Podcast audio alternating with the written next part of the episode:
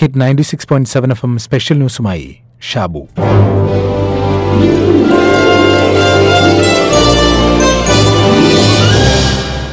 September പതിനഞ്ചിന് B B C എഴുതിയ ഒരു വാർത്ത മുംബൈയിലെ S S hospital and research centre നേരിടുന്ന ഓക്സിജൻ ക്ഷാമത്തെക്കുറിച്ചായിരുന്നു.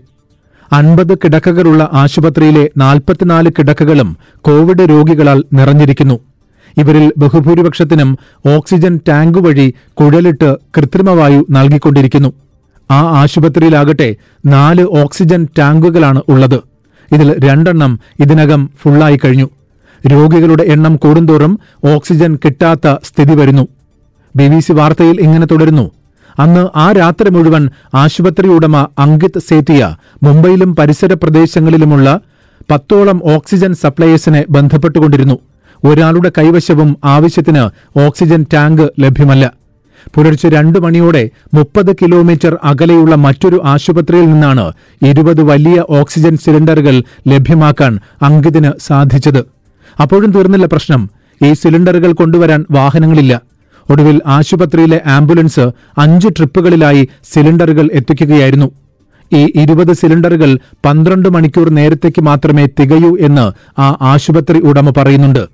ഇതാണ് സ്ഥിതി. ലോകാരോഗ്യ സംഘടനയുടെ കണക്ക് പ്രകാരം കോവിഡ് രോഗികളിൽ പതിനഞ്ച് ശതമാനത്തിനും കൃത്രിമ ശ്വാസം നൽകേണ്ടി വരും. ഏതെങ്കിലും തരത്തിലുള്ള ശ്വാസോച്ഛ്വാസ ബുദ്ധിമുട്ടിന്റെ ലക്ഷണങ്ങളില്ലാത്തവർക്കും ഓക്സിജൻ നൽകേണ്ടി വരും. കാരണം സൈലന്റ് ഹിപ്പോക്സിയ എന്ന് വിളിക്കുന്ന ഓക്സിജന്റെ അളവ് കുറയുന്ന അവസ്ഥ കോവിഡ് രോഗികളിൽ കാണപ്പെടുന്നു എന്നത് തന്നെ. ഇന്ത്യയിൽ ക്ലിനിക്കൽ ഓക്സിജൻ ലഭ്യത ഉറപ്പുവരുത്തിയില്ലെങ്കിൽ ഉണ്ടാകുന്ന അപകടാവസ്ഥയെക്കുറിച്ചാണ് ഈ റിപ്പോർട്ടിൽ പ്രതിപാദിച്ചത്. ഇപ്പോൾ പ്രതിദിനം രണ്ടായിരത്തി എഴുന്നൂറ് ടൺ ഓക്സിജനാണ് ആശുപത്രികളിലും കെയർ സെന്ററുകളിലും കൺസ്യൂം ചെയ്യുന്നത് എന്നുകൂടി പറയുന്നുണ്ട്. നോക്കൂ ഏപ്രിൽ മാസത്തിൽ ഇത് വെറും എഴുന്നൂറ്റി അൻപത് ടൺ മാത്രമായിരുന്നു. അതിന്റെ കാരണം നമുക്കൊക്കെ അറിയാം പ്രതിദിനം ഇന്ത്യയിൽ കോവിഡ് രോഗികളുടെ എണ്ണം കൂടി വരുന്നു. തൊണ്ണൂറായിരത്തോളം കേസുകളാണ് ഓരോ ദിവസവും. ഈ ഭീകരസ്ഥിതിയെക്കുറിച്ച് പാർലമെന്റിൽ കഴിഞ്ഞ ദിവസം ഉന്നയിക്കപ്പെട്ടു.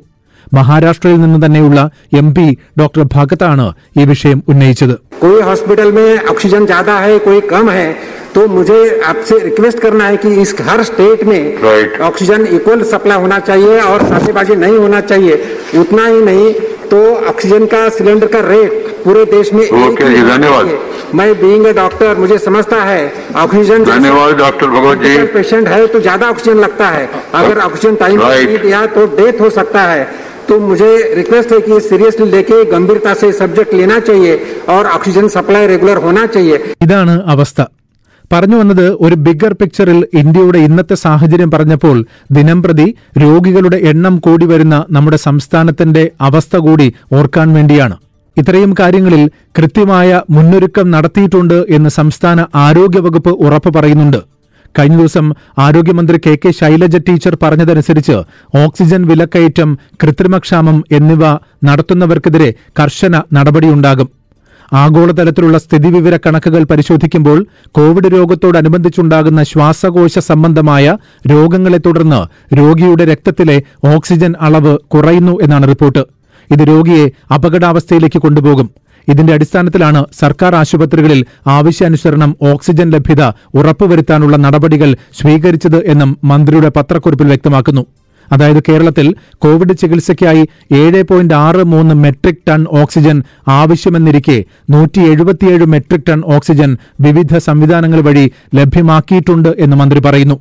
കോവിഡ് പത്തൊൻപത് രോഗബാധിതരിൽ വെന്റിലേറ്റർ ചികിത്സയിലുള്ളവർ വാർഡുകളിലും മറ്റ് അനുബന്ധ മേഖലകളിലും ഓക്സിജന്റെ സഹായത്തോടെ ചികിത്സയിലിരിക്കുന്നവർ ആശുപത്രികളിൽ നിലവിൽ ലഭ്യമായ ഓക്സിജന്റെ അളവ് എന്നിവ പ്രതിദിന ഓക്സിജൻ ഓഡിറ്റിൽ വിശകലനം ചെയ്യും എന്നും മന്ത്രി പറഞ്ഞിട്ടുണ്ട്.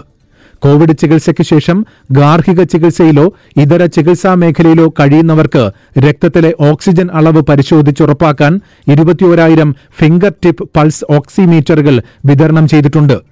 കൂടാതെ സംസ്ഥാനത്തെ കോവിഡ് ആശുപത്രികളിൽ അറുന്നൂറ് ഡെസ്ക്ടോപ്പ് പൾസ് ഓക്സിമീറ്റർ വിവിധ തരത്തിലുള്ള രണ്ടായിരത്തി നാല് വെന്റിലേറ്ററുകൾ എന്നിവയും സജ്ജീകരിച്ചിട്ടുണ്ട് എന്ന് മന്ത്രി പറയുന്നുണ്ട്. പറഞ്ഞു വന്നത് കോവിഡിനെ നേരിടാനുള്ള അതിതീവ്ര ശ്രമങ്ങളിലാണ് നമ്മുടെ നാട്. അതിനൊപ്പം നിൽക്കുക എന്നതാണ് നമ്മുടെ കടമ.